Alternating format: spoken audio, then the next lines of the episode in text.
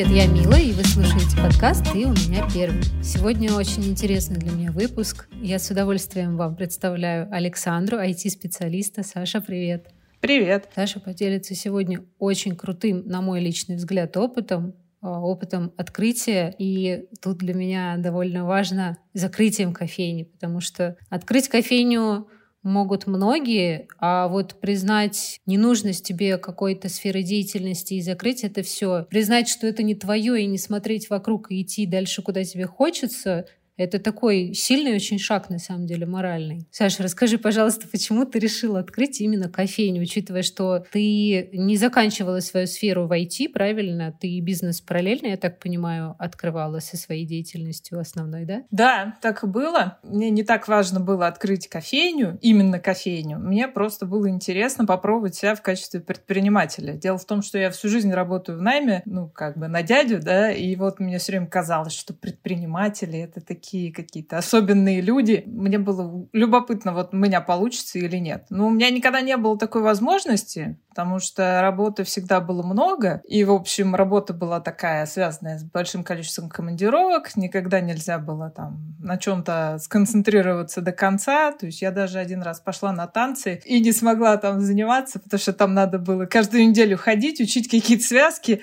И а у меня то я уехала, то еще что-нибудь у меня случилось. Вот. И я не могла никак сконцентрироваться на этом. Ну, а тут такая сложилась ситуация, что пандемия, да, то есть все командировки кончились, как бы удаленка, да, не обязательно ходить в офис, и как бы я могу распоряжаться своим временем. Естественно, нужно работать, но работать можно откуда угодно, можно из дома, можно из кофейни. Из кофейни. Да, можно еще откуда-то. Ну и, в общем, такая относительная была стабильность, можно было что-то планировать на несколько месяцев вперед, никаких там отпусков, никаких особенных там покупок не было, да, потому что сидишь дома в трениках, никуда не ездишь, в общем, скопилась небольшая сумма денег. А, это за пандемию получается. Да, да, да, которую тоже можно было себе позволить. И, в общем, все вот так вот сложилось, и я подумала, что вот сейчас или никогда. Еще, кстати, один фактор был. Это весь хоровод событий, который обычно был у меня на работе, сменился такой монотонной рутиной, да, без всяких, без командировок, без встреч, без общения с коллегами, да, такого живого. В общем, немножечко я подвыгорела. В какой-то момент просто хотела все бросить, но я подумала, подумала, что это не вариант. Ну и тут, в общем, такая романтичная мечта. Кофейня, кафе, хозяйка кафе. Это такой, в общем, образ. Да, романтично очень. Распространенный достаточно. Кажется, что вот я бы был хозяином кафе, я бы там сделал такую классную атмосферу. Ну, такая популярная штука. В общем, меня, наверное, тоже захватило. Ну и кроме того, нужен был какой-то вот первый проект, да, в который не требует очень больших инвестиций прям сразу, с низким порогом входа. Ну, там должны быть достаточно простые процессы, да, потому что, ну, в кофейне, в общем, вот зерна, вот вода, вот там стаканчик, крышечка, сахар, что еще, ложка, чтобы размешивать. В принципе, все понятно, да, для того, чтобы все это случилось, нужен еще человек, который будет его готовить, какая-то техника и помещение. Ну вот, примерно вот такие процессы. Не rocket science, скажем так. Вот, ну и так и получилось, что я решила открыть кофейню. Э, как раз к следующему вопросу можно перейти. Предлагают еще и франшизы, где, по сути, тебе дают а, готовый продукт, а ты уже как раз учишься управлять бизнесом. Я правильно понимаю? Правильно заметила, что, мне кажется, очень многие подумывали о том, что а вот я бы и подмечаешь что-то в других заведениях, особенно в современном мире. Да-да-да. да. Посещаемость, да, вот этих мест. Франшизы ведь, э, я так понимаю, упрощают вообще все это дело. То есть ты можешь творить именно как предприниматель, а не как художник там здесь. И логотип такой сделай, вот это вот когда все отнимает силы. Ну да, они, конечно, предлагают там с самого начала пакет документов, который упростит жизнь предпринимателю, то есть уже готовая вывеска, готовый бренд, готовое имя, не нужно про все это думать, не нужно заморачиваться. Меня, собственно говоря, это и подкупило, да, что мне, в общем, люди, которые уже знают, как это делать, у которых уже получилось, они мне все расскажут, что надо сделать, а я только сделаю, и потом начнется вот это все романтичное. Как ты выбирала франшизу, можешь поделиться? Ну, я выбирала по соотношению цена-качество, да, то есть я смотрела всякие разные франшизы, что они предлагают и сколько это стоит. Вот, но скажу сразу, что выбрала я франшизу неправильно. Да. А какой момент ты это поняла? Я это, ну, сейчас уже понимаю, и, в общем, наверное, где-то к концу я это поняла. Ну, потому что, смотри, я выбрала франшизу, которая там, по соотношению цена-качество, она действительно была лучшей, да, то есть она не стоила каких-то заоблачных денег, но, тем не менее, предлагали вот все вот эти вот услуги по запуску, по обучению персонала, да, по дальнейшему какому-то информационному сопровождению, то есть, ну, то, что мне было нужно. Но эта франшиза не из нашего города. В нашем городе ее mm. никто не знает. Mm. А вот сейчас я уже понимаю, что самое главное во франшизе это именно известность вывески. То есть прежде всего ты покупаешь не услуги, информационные консультации или еще что-то, а прежде всего ты покупаешь имя. Если имя никто не знает, то как бы оно того не стоит. Вроде казалось бы так просто, я вот не задумывалась. Тоже не задумывалась. Кстати, да. важно упомянуть, это в Петербурге все происходило, да? Да-да-да. А франшиза? Франшиза была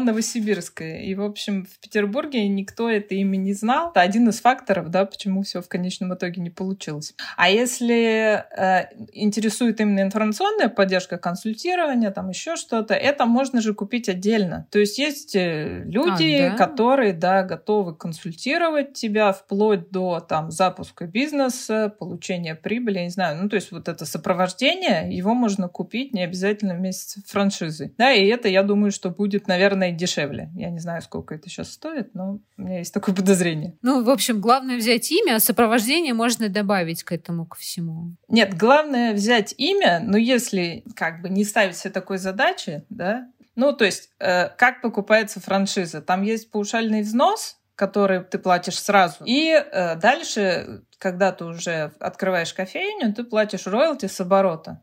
То есть не с выручки, а именно с оборота. Выручка — это оборот, то, что мы потратили, минус то, что мы заработали, да, а оборот — это просто то, что мы заработали. Вот. Получилось то, что получилось. Возможно, стоило подкопить.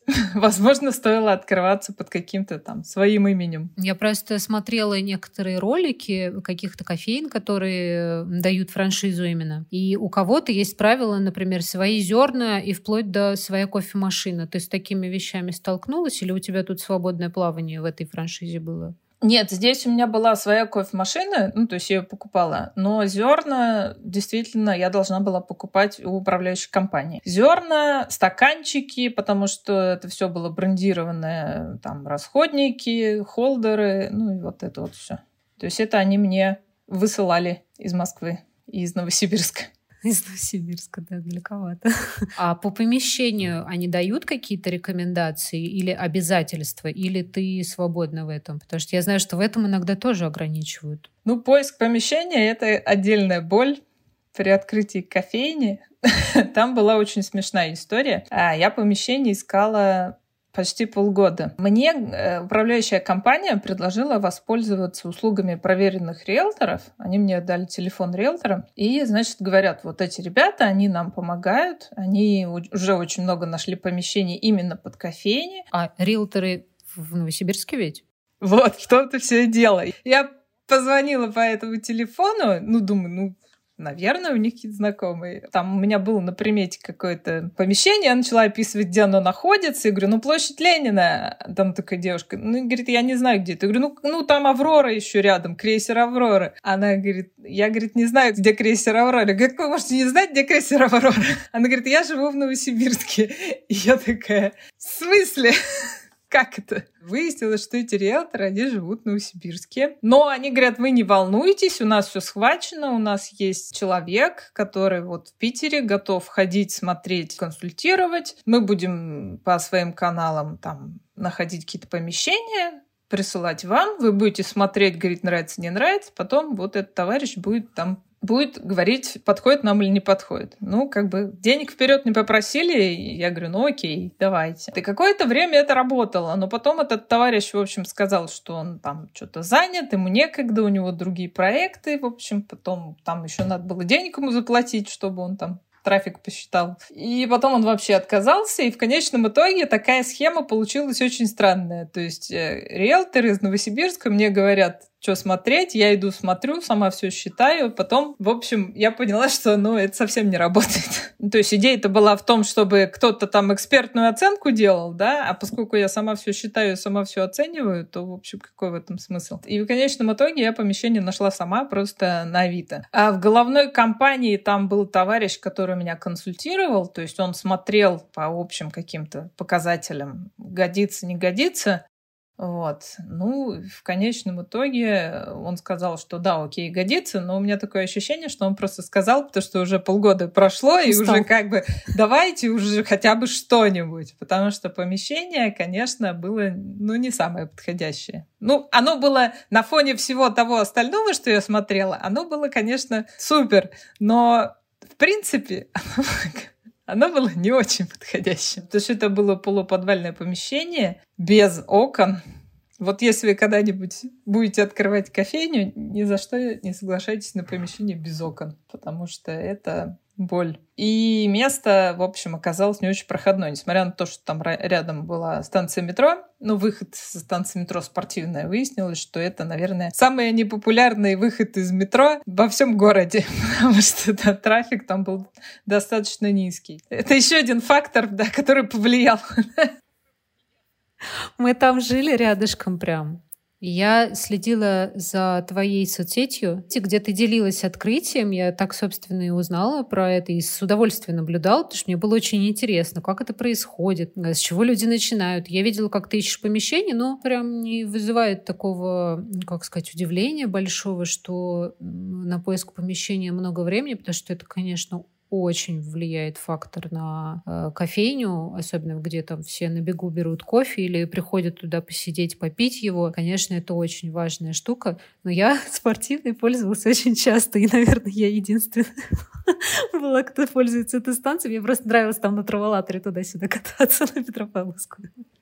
Нет, ну там были люди, еще парочка, наверное, помимо тебя. Мои, мои друзья со мной катались. Мои. Да, видимо, да. Ну да, но он довольно непопулярный, это правда. Ну хотя, казалось бы, станция метро. Так совпало, что это лето. Мне казалось, что это здорово. Оказалось, что лето не такой уж прям и сезон для кофеин. По мне так это странно. Ну, наверное, опять же, это зависит от того, где она находится, эта кофейня. Потому что если она где-нибудь там на какой-нибудь проходной зоне для отдыха, да, возможно, это здорово, что лето. Потому что все гуляют, все такие расслабленные, всем хочется чего-нибудь холодненького. А в том месте, где вот я открыла, да, там около спортивной, там, в общем, никто не гуляет, и, скорее всего, по выходным там вообще все уезжают на дачу, потому что выходные просто вообще полтора человека было в день.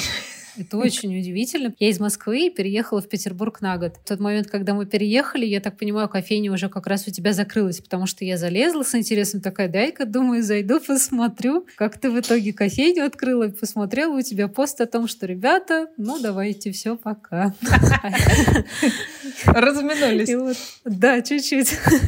В итоге помещение ты нашла через полгода. А, ну что, дальше все закрутилось. То есть управляющая компания мне помогла сделать первую вот такую большую закупку. Там они нашли дизайнера, который сделал дизайн-проект для этого помещения. То есть как там все должно быть, какая должна быть мебель, в общем, как там дизайн помещения решить. Естественно, пришлось сделать ремонт косметический. Естественно, пришлось там перелопатить всю сантехнику, потому что она была, ну, на Ваське старый дом, которому там уже 200 лет, наверное. Да, ну и потом приехала мебель, да, надо было все это собирать, потом надо было закупать вот эти все для открытия первоначальный закуп кофе, стаканчики, расходники, ну то есть то, что вот в самом начале будет. Значит, управляющая компания, опять же, поделилась со мной своим меню. А, нужно было нанимать людей, вот это прям был мой большой страх, потому что я, ну, сама не очень понимала, что надо у них спрашивать и как вообще это все будет. Я очень надеялась на то, что управляющая компания пришлет мне э, тренера, и этот тренер будет их тренировать, и меня заодно. Ну, и я, естественно, искала людей с опытом, потому что они без опыта, я без опыта, точно ничего не получится. Да, ну, в общем, нашла я людей. В начале лета оказалось найти бариста очень несложно. Я выбрала тех, у кого самый большой опыт, на самом деле. Дальше началось обучение. Приехал тренер из Новосибирска. Три дня он нам рассказывал, как надо все готовить. Я очень хотела тоже послушать, поучаствовать и поучиться, но у меня, естественно, абсолютно не было на это времени, потому что я бегала, решала все организационные вопросы. На работе я взяла отпуск на месяц. Вот. Ну и, собственно, вот этим всем как бы занималась. Да, это был самый длинный отпуск в моей жизни. Его, вот. наверное, и не э, хватило. Ну, да, чтобы отдохнуть точно не хватило, потому что там куча, куча, куча было всяких проблем, которые сыпались просто на голову, как из рога изобилия. Там тут что-то не сложилось, здесь работники не пришли, здесь мебель там половина приехала, половина не приехала. Нужно было ехать там в эту транспортную компанию в поисках столешниц, там еще чего-то. В общем, очень много было всяких хлопот и забот, поэтому я, конечно, не поучилась толком. Ну, и там бариста все послушали, сказали окей, начали работать. А ты дату какую-то планировала конкретное открытие или думала, что когда вот все воедино соберешь, тогда откроешь? Или это как-то обговаривается заранее? Конечно, была запланирована дата, мы собирались открываться 1 июня, но, э, естественно, не уложились в сроки, потому что там все пошло кувырком. Вот. Но второго мы открылись. В общем, все получилось в конечном итоге, хотя казалось, что... Потому что первого еще, в общем, в кофейне царил такой бардак, что казалось, что, в общем, ну, не получится за день это привести все в божеский вид. Вот, ну, получилось. Вот подход к открытию у меня тоже был совершенно неправильный, как выяснилось. А, да? Ну да, ну то есть я начала там с выбора франшизы, открыла ИП, там, да, стала искать помещение. На самом деле, что надо было сделать первую очередь это взять отпуск и просто пройти курсы бариста, устроиться куда-нибудь в кофейню и поработать там. Да. Вот это, мне кажется, был бы лучший proof of concept, который можно было себе вообще представить. Да, я на самом деле, когда еще вот начинала только всем этим заниматься, прочитала книжку Колина Хармона «Что я знаю о работе кофейни». Это владелец, э, в общем, сети кофеин в Дублине очень популярный такой товарищ, и вот он популяризатор вот этого всего. И у него это было написано. И там было написано, что вот, я всем это говорю, и все, кто собираются открывать кофейни, они все говорят, ну что вы, ну я не могу допустить, чтобы там мои доходы упали, или там я слишком стар для этого дерьма, или еще что-нибудь. Вот. И, но, но сейчас я понимаю, что это единственный правильный шаг, который вообще можно сделать. Потому что, во-первых, ты сам научишься хотя бы это делать и будешь понимать, что требовать от своего персонала, да, и как вообще mm-hmm. Его контролировать, как это должно быть. Во-вторых, ты увидишь, как это, ну, как вообще все процессы устроены, да. Мне пришлось учиться на ходу, на лету, что-то мне подсказывали бариста. Ну, в общем, это было так нервно. Вот. А тут можно, в общем, на чужом примере научиться, да, и на, на чужих кофейных зернах и пачках молока. И в-третьих, ну, понять, как вообще тебе это как тебе хочется с общепитом связываться или нет? Ну, Тут, наверное, сложно, потому что бариста, который за день устает по-другому на общепит смотрит немножко, возможно. Но вот с точки зрения, наверное, тайм-менеджмента прям согласна. Тоже вот, казалось бы, я слушаю, все, все нормально делала франшизу купила и открыл помещение. Я бы абсолютно те же шаги на самом деле совершала. Так что это очень Тобто, может, мы сейчас спасли кого-то. Ну, это вопрос стоимости проверки гипотезы, да? То есть я построила гипотезу, что вот я могу управлять кофейней, и у меня все получится. Как ее проверять? Можно, конечно, сразу все купить и прям, в общем, рубануть с плеча, а можно, в общем, это сделать как-то малой крови, да?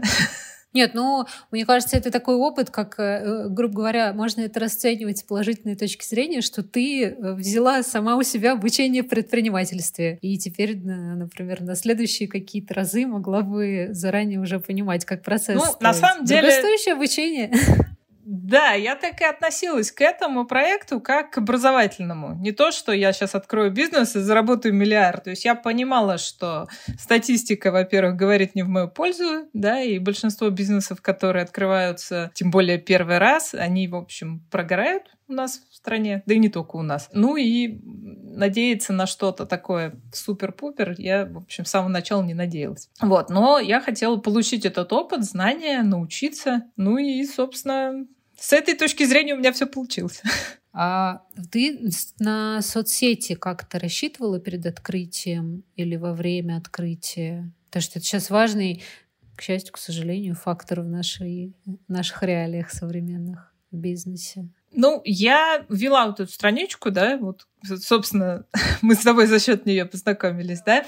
А, но, Значит, она уже работает. Ну, она, да, она здорово раб- работает, но ты сама видишь, что там подписчиков было не очень много. Да. Зато они, конечно, были качественные, они меня очень сильно поддерживали. То есть, как бы такой заряд прямо тут позитива исходил, просто было очень здорово. Вот. Но, тем не менее, с точки зрения как бы бизнеса, да, конечно, кто-то приходил, говорил, что вот, здорово, там, покупал кофе, но один человек придет, купит один стакан, да, ну, с точки зрения выручки, это не очень большой, как бы, вклад, да. Вот моральная поддержка, это да.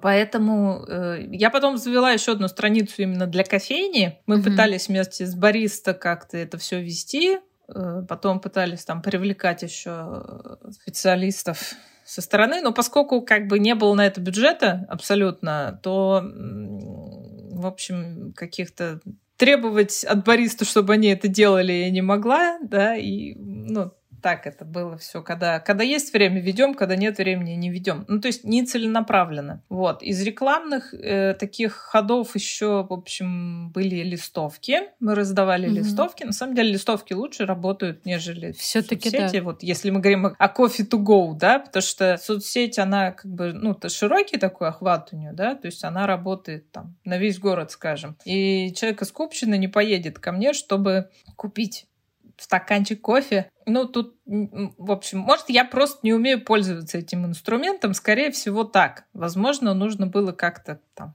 особым образом там настраивать таргет, еще чего-то, еще чего-то. Ну, вот вот на это у меня уже совсем не хватило времени. Угу. В общем, с этим у меня ничего не получилось. Листовки, они прям на месте, да, тебе выдали листовку, ты заинтересовался, зашел. Вот. Еще из рекламных таких материалов пробовали делать коллаб с хостелом, который там был за углом. То есть там поставили тоже свои листовки, предложили завтраки. Ну, я подумала, что люди, которые приехали там в хостел пожить, им, наверное, утром хочется позавтракать, там, выпить кофе круассаном или там с печенюхой с какой-нибудь. Им будет это интересно. Но, в общем, это тоже не очень получилось. Там в общем, ну как? воспользовался, по-моему, один человек за, за всю жизнь этой акции. А дело в том, что жаловалась хозяйка этого хостела, что очень мало людей. Mm-hmm. То есть у них мало людей, у нас мало людей. Я не знаю. Может, из-за пандемии, может, еще из-за чего. Ну, в общем, в конечном итоге на печать листовок я потратила больше денег, чем заработала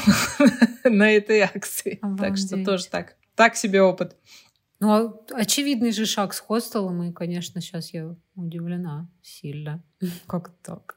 Может, реально расположение. У меня вот два вопроса пока крутятся на языке. Во-первых, еда. Ты должна была тоже располагать какую-то от франшизы или могла здесь э, свободу творчества проявить, скажем так?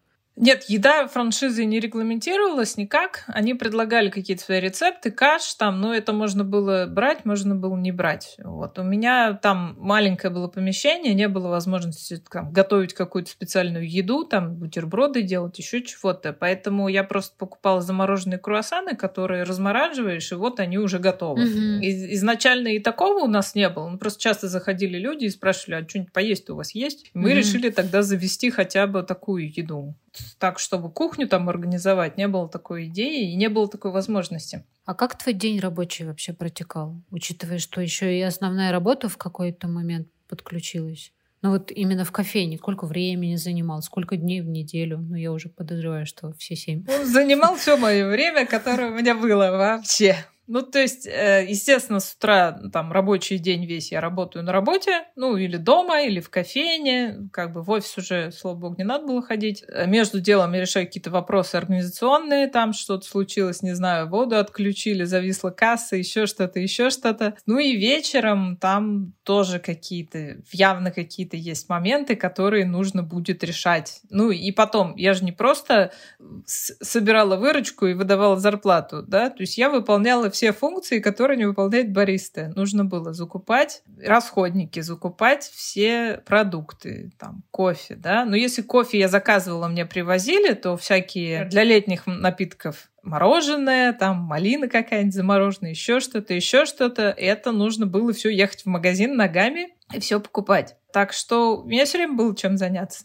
Ну вот одна из, кстати, еще таких моментов неочевидных. Мне казалось, что вот чем в кофейне больше ассортимент, тем круче. Вот у меня будут и такие молочные коктейли, и вот такие смузи, и еще чего-то у меня будет. И там всяких кофейных напитков 100 штук. И вот это прям будет классно. Ну, у меня было такое ощущение, чем больше, тем лучше. На самом деле ровно наоборот, потому что если есть какая-то позиция в меню, ну, я для себя считала обязательным, чтобы все было для того, чтобы ее приготовить, да, потому что меня очень раздражает, когда приходишь в кофейню, тыкаешь пальцем в меню, и тебе говорят, ой, этого нет, выберите другое, ой, ну этого тоже нет, ну, то есть вот эта ситуация неприемлема была для меня. Мне нужно было обеспечить, чтобы было все, а у нас были напитки там на молоке, на соках, там вот эти все с мороженым летние напитки, еще чего-то, еще чего-то. И самое ужасное, что у этого всего очень быстро истекает срок годности. Ну, то есть я никогда не задумывалась о том, что вот, э, например, у сока Рич,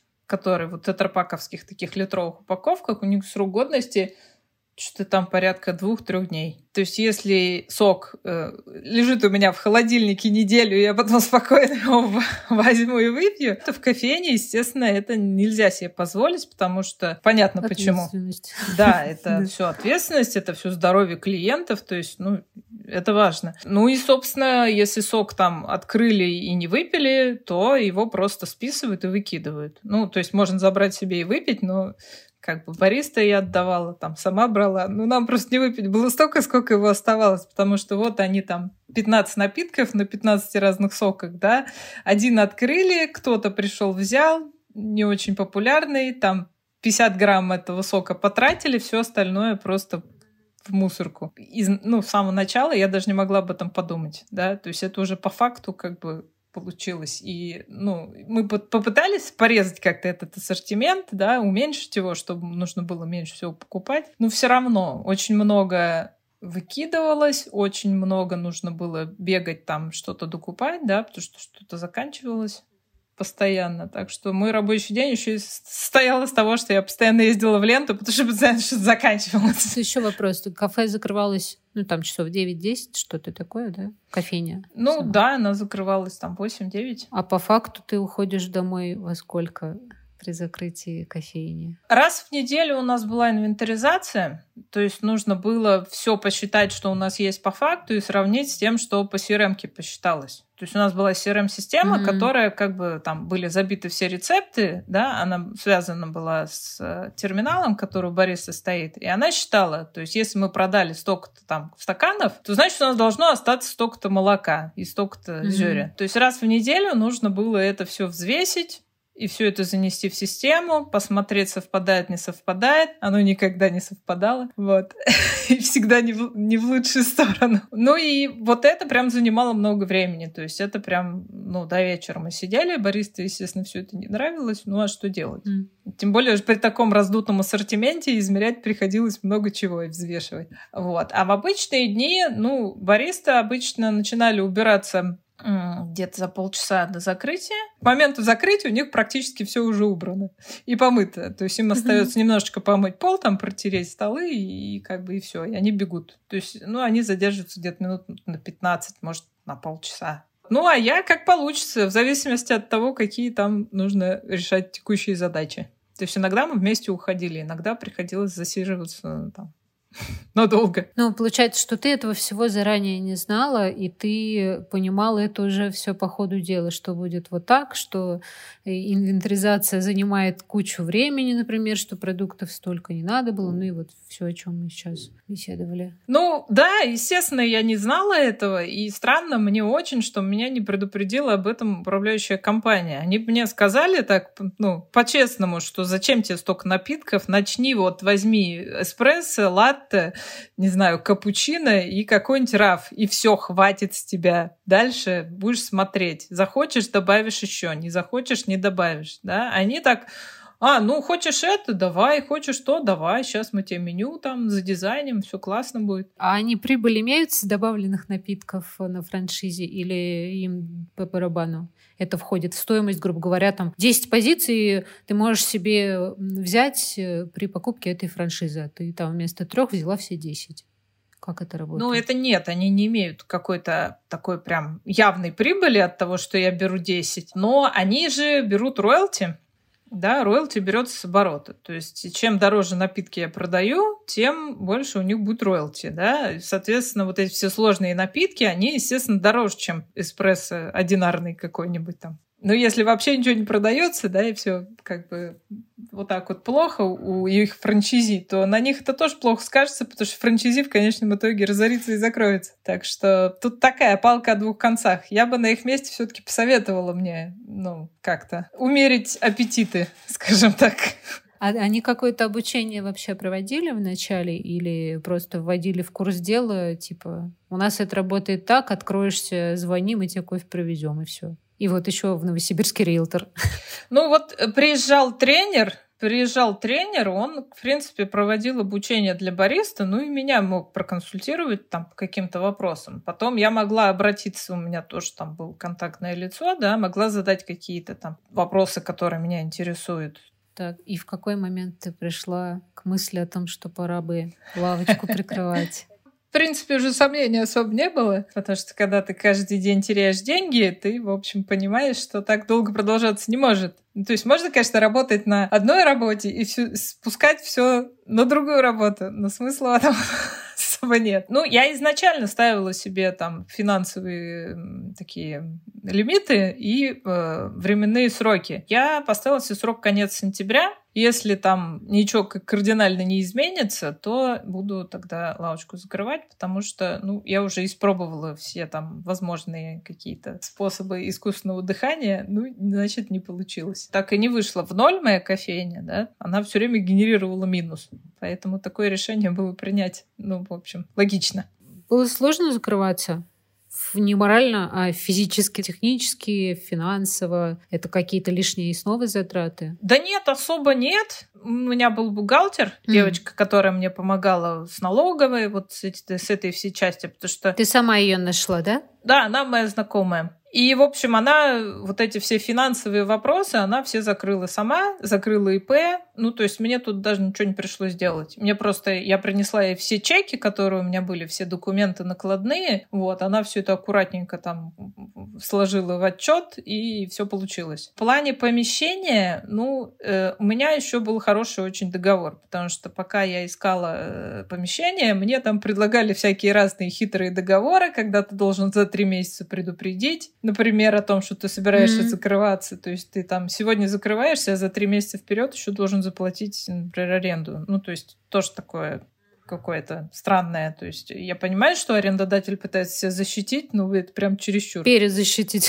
Да, за мой счет. Вот, а здесь был э, такой договор вменяемый, то есть я должна была предупредить за месяц, скажем, в середине сентября я поняла, что что-то как-то не идет, я позвонила просто арендодатель, не С своей сказала, что ну смотрите, вот я две недели еще смотрю, как все получится, если кардинально ничего не изменится, я тогда буду закрывать. Она такая, ну, как бы, окей. То есть не было никаких ни штрафных санкций, ничего. Я просто заплатила за этот последний месяц аренды, и все. Ну и, и там главный вопрос был вывести всю эту мебель куда-то, технику, да, рассчитать ребят, вот, да, и то есть это все расторгается как бы очень быстро, да, я просто им объяснила, что, ребят, ну, сами видите ситуацию, как бы, сорян, предупредила их, опять же, там, за две недели, чтобы они могли себе что-то поискать, ну, я так понимаю, для бариста это обычная ситуация. А вот, э, возможно, чтобы кого-то предупредить, были ли случаи, что ты, когда искала помещение, поскольку у тебя это достаточно э, кропотливое такое время вложения было э, в этот поиск, ты отказывалась от годного помещения, потому что условия договора были вот такие вот интересные, назовем их так. Было такое, да? Да, надо очень внимательно читать договор всегда. Это было не один раз, потому что никто, кроме вас, вас не защитит. Нужно всегда очень внимательно читать, что там написано, как бы если непонятно спрашивать. То есть мне один раз прислали договор на 11 листах, и я их все прочитала, везде поставила заметки и адресовала там гигантский список вопросов по нему. И в конечном итоге, в общем, так мы и не договорились, потому что в этом договоре было написано, что я должна платить какую-то аренду, ну, арендную плату, плюс процент от продаж? Э, с, от продаж, да. То есть это я вообще не поняла, почему вдруг, но, в общем, это значит, что я, во-первых, должна предоставлять им свои какие-то финансовые документы, ну, чтобы они видели, какая у меня выручка. И потом я должна им еще какой-то процент. Ну, короче, я не согласилась. Может, знаешь, сыграть такая эйфория, тем более, если поиск долгий, и это твой первый проект предпринимательский. Подумать, типа, ой, да ладно, зато помещение классное, да все окупится, ой, да хрен с ними тремя месяцами этими какими-нибудь, которые там надо вперед оплачивать будет и потом там уходить раньше. Я там просижу, потому что место классное. Вот нифига подобного. Иногда даже студенты могут не спасти. Ну да, но с поиском помещения на самом деле это такой процесс очень действительно кропотливый, ты правильно сказала, да, и нужно очень внимательно считать трафик, нужно считать этот трафик в разное время суток, в разные дни недели. Если будет какой-то праздник, тоже очень полезно в него посчитать, э, как бы утром, днем, вечером, ночью ну, если это какое-то место, там, где можно круглосуточно работать, тоже. И, в общем, нужно в это много времени инвестировать. И причем это нужно сделать, э, но в тот же момент, в, в то же время нужно учитывать, что хорошее помещение очень быстро уходит. Так что нужно искать вот этот баланс. Ну и самое главное, что, конечно, хорошие помещения, они на Авито не, не висят они уходят по внутренним каналам, да, и поэтому, опять же, да, нужно брать риэлторов, которые в теме, которые локальные, у которых есть связи, которые могут там что-то с кем-то там договориться, перетереть еще чего-то, mm-hmm. потому что вот то, что на Авито, это уже, ну, то, от чего свои ребята отказались. Угу. И неспроста, видимо. Как ты считала трафик? Ты прям приезжала и следила или как? Ну там, да, прям. Опрос устраивала или как? Нет, прям берешь телефон, там клик, ну типа счетчик есть, каунтер, да, приложенька, и стоишь и считаешь один человек, два человека, три человека. Ну можно на машине приехать, там если холодно, и сидеть в тепле и считать. Ну то есть прям вот такая ручная работа. Вот. Э, там какая примерная система, что мы считаем, сколько человек в час прошло, и примерно что что-то то ли один, то ли полтора, ну, в общем, не больше двух процентов мы рассчитываем, что к нам будут заходить из этого всего трафика. Угу. То есть потом мы берем среднее за день, э, высчитываем эти там полтора процента, умножаем на средний чек, он там на тот момент был примерно что-то 170 рублей, да, вот по домашней сети головной компании. И тогда мы можем посчитать, сколько денег мы заработаем в день, умножить все это там угу. на месяц. Опять же, как-то э, взять среднее с учетом того, что у нас есть выходные, у нас есть там праздники, там еще что-то, еще что-то. Час пик еще с утра отличается от дня же, да? Да, да, разные дни недели. То есть мы все это учли и плюс-минус посчитали, сколько у нас будет вот оборот за месяц. Дальше мы берем, сколько стоит аренда, сколько мы будем платить своим бариста, сколько стоят расходники, все это вместе совмещаем, складываем, вычитаем. Ну и вот так получается наша финмоделька. То есть и понимаем примерно вообще у нас что-то тут окупится с такой арендой или нет. В принципе, оно может окупиться или точно не может. Не задумывалась даже про это, что ну можно пойти просто и посчитать, блин, да? а не как- как-то не методом тыка съема разных помещений, типа опять не получилось. А вот скажи теперь, пожалуйста, морально сложно было закрываться или все как урок воспринялось и все. Ну, если честно, к концу сентября я уже ужасно устала. Поэтому самое яркое вот, ощущение от закрытия — это огромное облегчение, что блин, не надо уже больше этим всем заниматься, не надо каждый день смотреть, как тают твои деньги, и как бы у меня появилась куча свободного времени, да, в общем, было, конечно, грустно, да, да, это грустно, да, не получилось. Ну, как бы я, правда, очень устала. То есть, когда вот что-то планируем такое, да, какой-то большой проект, обычно мы думаем, что мы абсолютно там молодые, прекрасные, вечные люди, да, которые, в общем, обладают неискончаемым источником энергии. И мы вот это вот не учитываем, да, то есть мы считаем деньги, мы считаем время, там еще что-то, еще что-то, но вот именно то, что человек может тупо устать и потерять вообще всякое желание что-то дальше делать, это мы как-то не учитываем. А это тоже, тоже важно. Поэтому морально было, да не, не очень не очень сложно. То есть это все к этому шло, это было логичное решение. Да? То есть у меня не было такого, вот как ты вначале говорила, что там, блин, кто-то скажет, что я там неудачница, что у меня там, мне не удалось. Ну, как бы, кому какое дело вообще? Моя кофейня. Захотела, открыла, захотела, закрыла. Это очень крутой взгляд. То есть что-то предъявить мне может, да, мне может разве что мой муж, у которого со мной общий бюджет. Вот и все.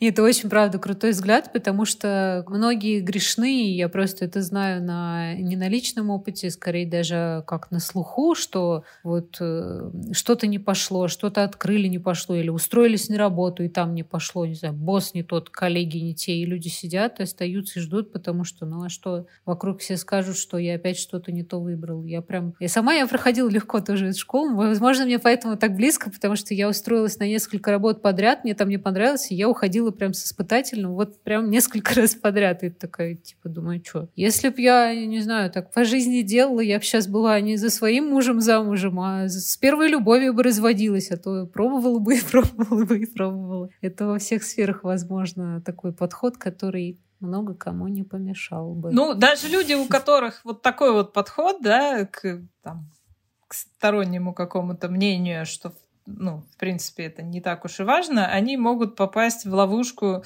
как бы собственного сознания, да, то есть есть же вот этот эффект конкорда, эффект невозвратных mm-hmm. затрат, да, когда ты начинаешь оценивать ситуацию, не исходя из э, э, текущей, текущих каких-то вводных, да, а исходя из того, сколько ты уже потратил, там, вложил в этот проект, и, в общем, вот это тебе мешает. То есть ты не можешь трезво взглянуть на ситуацию и сказать, что, блин, да что ж ты делаешь, ты остановись. Вот. А ты такой думаешь, ну вот, я же уже столько там старался, и столько времени, и столько сил потрачено, да, поэтому люди там, не знаю, дочитывают скучные книги, вот, остаются да, да. действительно в, в каких-то отношениях, которые уже исчерпали себя, да, в общем, работают скучную работу и, в общем, тянут убыточную кофейню. Есть ли теперь это желание что-то подобное воспроизвести с новыми знаниями? Или, может быть, в другой сфере? Или кофейню? Не, ну, э, общепит точно нет. Я поняла, что это не мое. Ну, я поняла это сейчас. так что кофейню я открывать больше не буду. Но если говорить, в принципе, про какой-то бизнес, то кто его знает?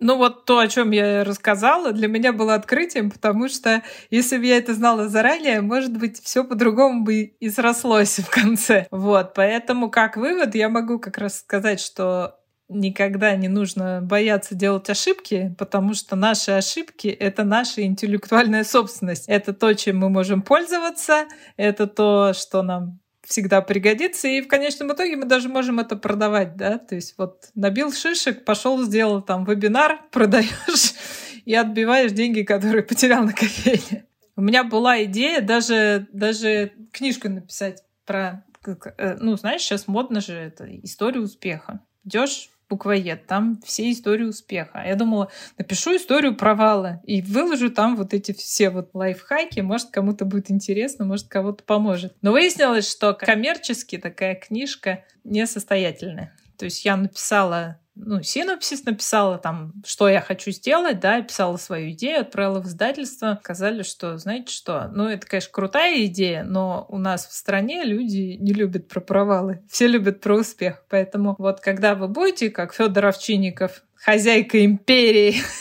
вот приходите со своей историей. Ну, часто книги про историю успеха читают люди, которые лежат на диване, обогащаются историей успеха и такие, да, я точно так бы поступил, я буду когда-нибудь богат, но не сегодня, завтра. Я такой мотивированный да, да, да. теперь. Да, дотянусь до пульта. Я бы такую купил. Я тебя на подкаст поэтому позвала, потому что вот очень интересно. Ты не стесняешься взять, признать свои ошибки и закрыть. В первую очередь для себя. Это то качество, которое, которому учиться надо. И оно в жизни это на самом деле во всех сферах помогает, как мы сегодня тоже уже выяснили. Ну, кстати, вот да, еще одна вещь, которую бизнес учит, быть честным с самим собой. Потому что когда у тебя есть партнеры, там есть, конечно, свои минусы, да, то есть тебе надо договариваться с людьми, там, угу. в общем, у вас могут могут в конечном итоге быть разные цели и там разное видение, да, но партнер тебе всегда скажет, что ну, что-то ты тут не то сделал, и давай-ка, в общем, подумаем еще раз. А когда ты один, да, тебе обязательно нужно быть честным с самим собой, потому что если ты начнешь себя обманывать, то как бы никто тебе не поможет. Спасибо тебе огромное, что поделилась историей. Мне прям очень интересно было слушать. И я уверена, что и слушателям будет интересно слушать масло масляное. Класс. Я уверена, что все с удовольствием послушают твою историю. Спасибо тебе большое. Я с удовольствием рассказала, поэтому полдела уже сделала. Спасибо тебе. Пока-пока. Да, счастливо.